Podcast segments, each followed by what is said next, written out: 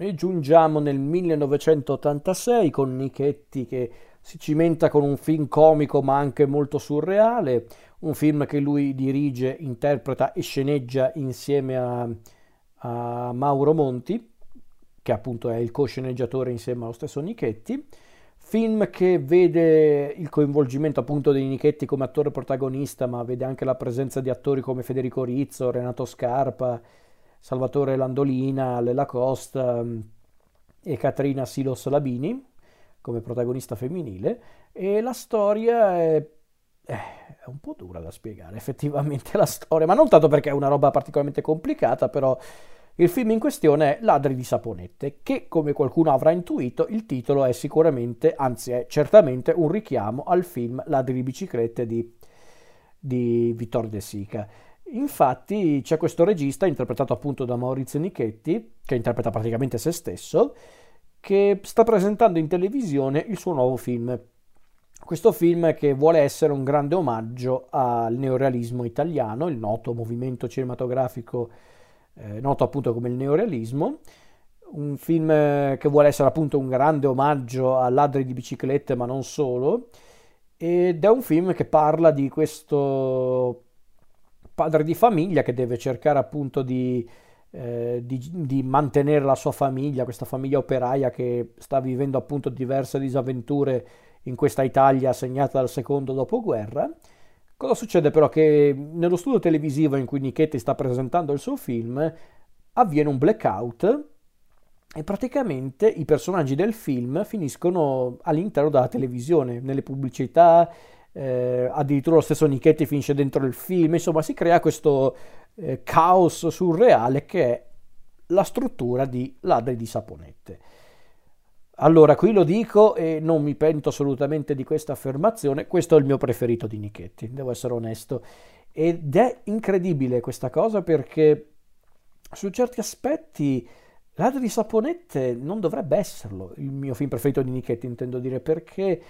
è un film che su certi aspetti molti definirebbero un, eh, una roba molto, eh, come posso dire, eh, pretenziosa, una roba molto elaborata fin troppo, e lo è per carità, perché effettivamente è un film che vuole giocare anche con tanta meta, metanarrazione, cioè anche tanta metacinematografia, quindi ok,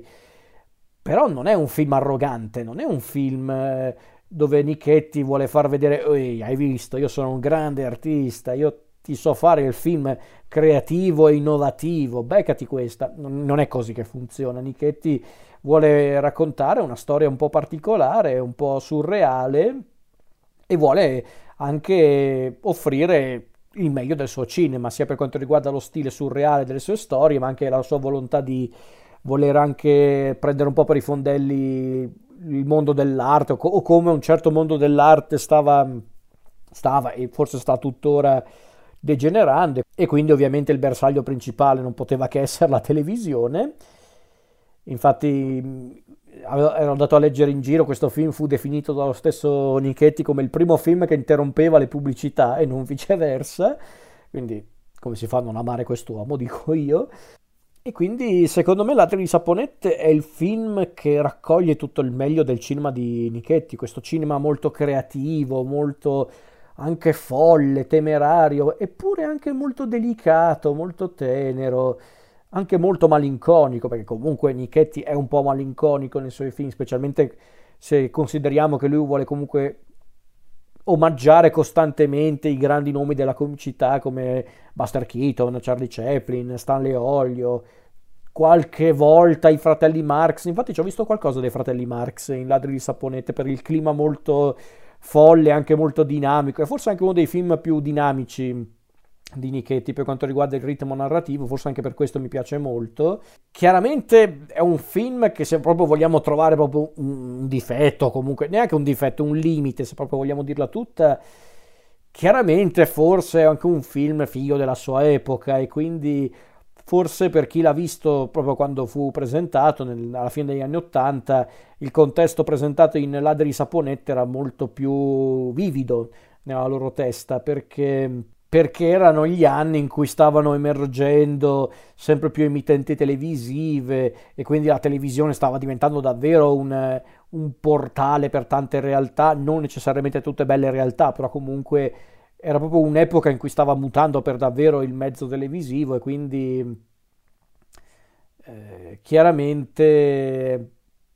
era, un, era proprio il periodo forse di transizione della televisione, il periodo in cui appunto aumentavano i contenuti, aumentavano, aumentavano le emittenti, aumentavano i canali, aumentavano i contenuti, ma allo stesso tempo i canoni e i ritmi della televisione per come la conoscevamo fino a quel momento mutarono in maniera drastica.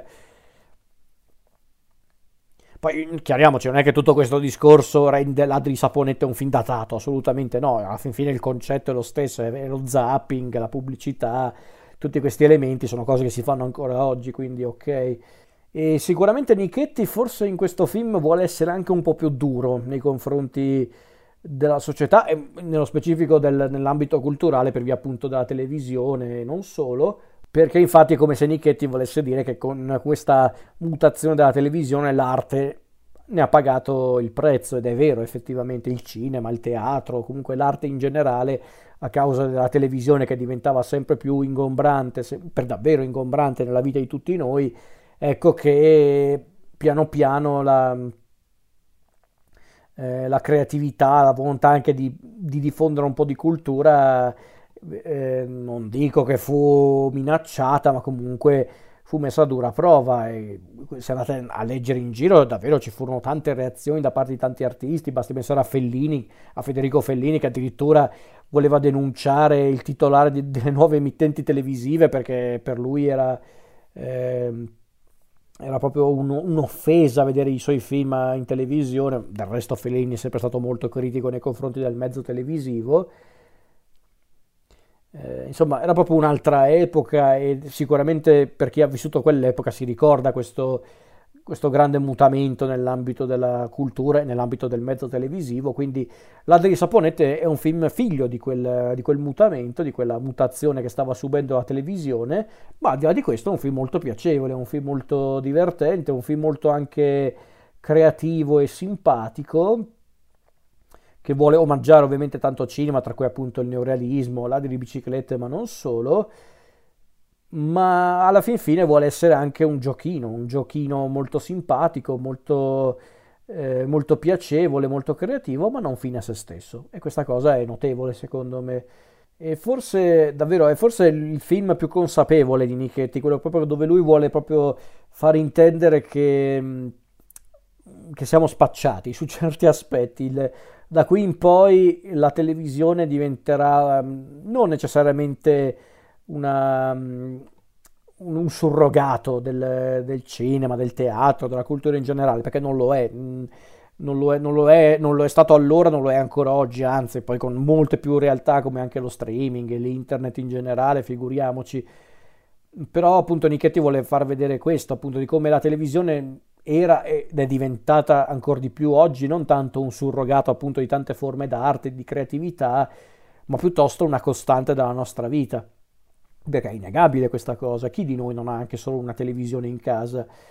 Eh, e magari senza neanche motivo, magari ci sono persone che magari manco se la guardano la televisione, semplicemente la accendono quando sono lì a cena, quando devono mangiare, quando, appena rientrano in casa subito si piazzano sul divano e accendono la televisione, ma neanche perché sono interessati a, a quello che stanno appunto guardando eh, in televisione, ma semplicemente perché... Eh, devono farlo, semplicemente perché è rilassante, semplicemente perché il rumore della televisione eh,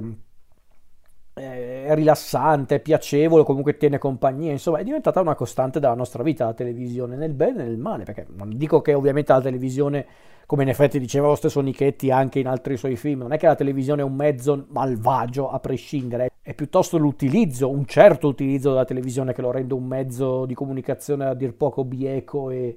e talvolta anche privo di creatività e di bellezza. Eh, e quindi questo film, eh, Ladri di Saponette, parla di questo ma anche di tante altre cose, quindi è un film che mi ha colpito, mi ha emozionato anche in certi punti, mi ha anche divertito per carità, ma soprattutto è un film che mostra forse anche per davvero l'animo di Nichetti, l'animo anche forse più malinconico, anche più eh, forse anche più disilluso di Nichetti su certi aspetti. Ed è triste quando un, un artista come Nichetti, uno che comunque nei suoi film ha sempre cercato comunque di mostrare la bellezza della creatività, della libera iniziativa, della buona volontà del, del genere umano, in questo film invece sembra quasi alzare bandiera bianca, o perlomeno l'impressione che ho avuto io. Chiariamoci, ovviamente il signor Nichetti è liberissimo di venire da me e dire che ho detto solo idiozie, eh, assolutamente, io sono, sarei contentissimo di conoscerlo, ma io ho avuto questa impressione guardando il film. È senz'altro la mia opinione personale, poi ovvio che non è necessariamente la, la, l'interpretazione unica del film, io la, l'ho vista così, eh, l'esperienza che ho vissuto guardando appunto Ladri di Saponette,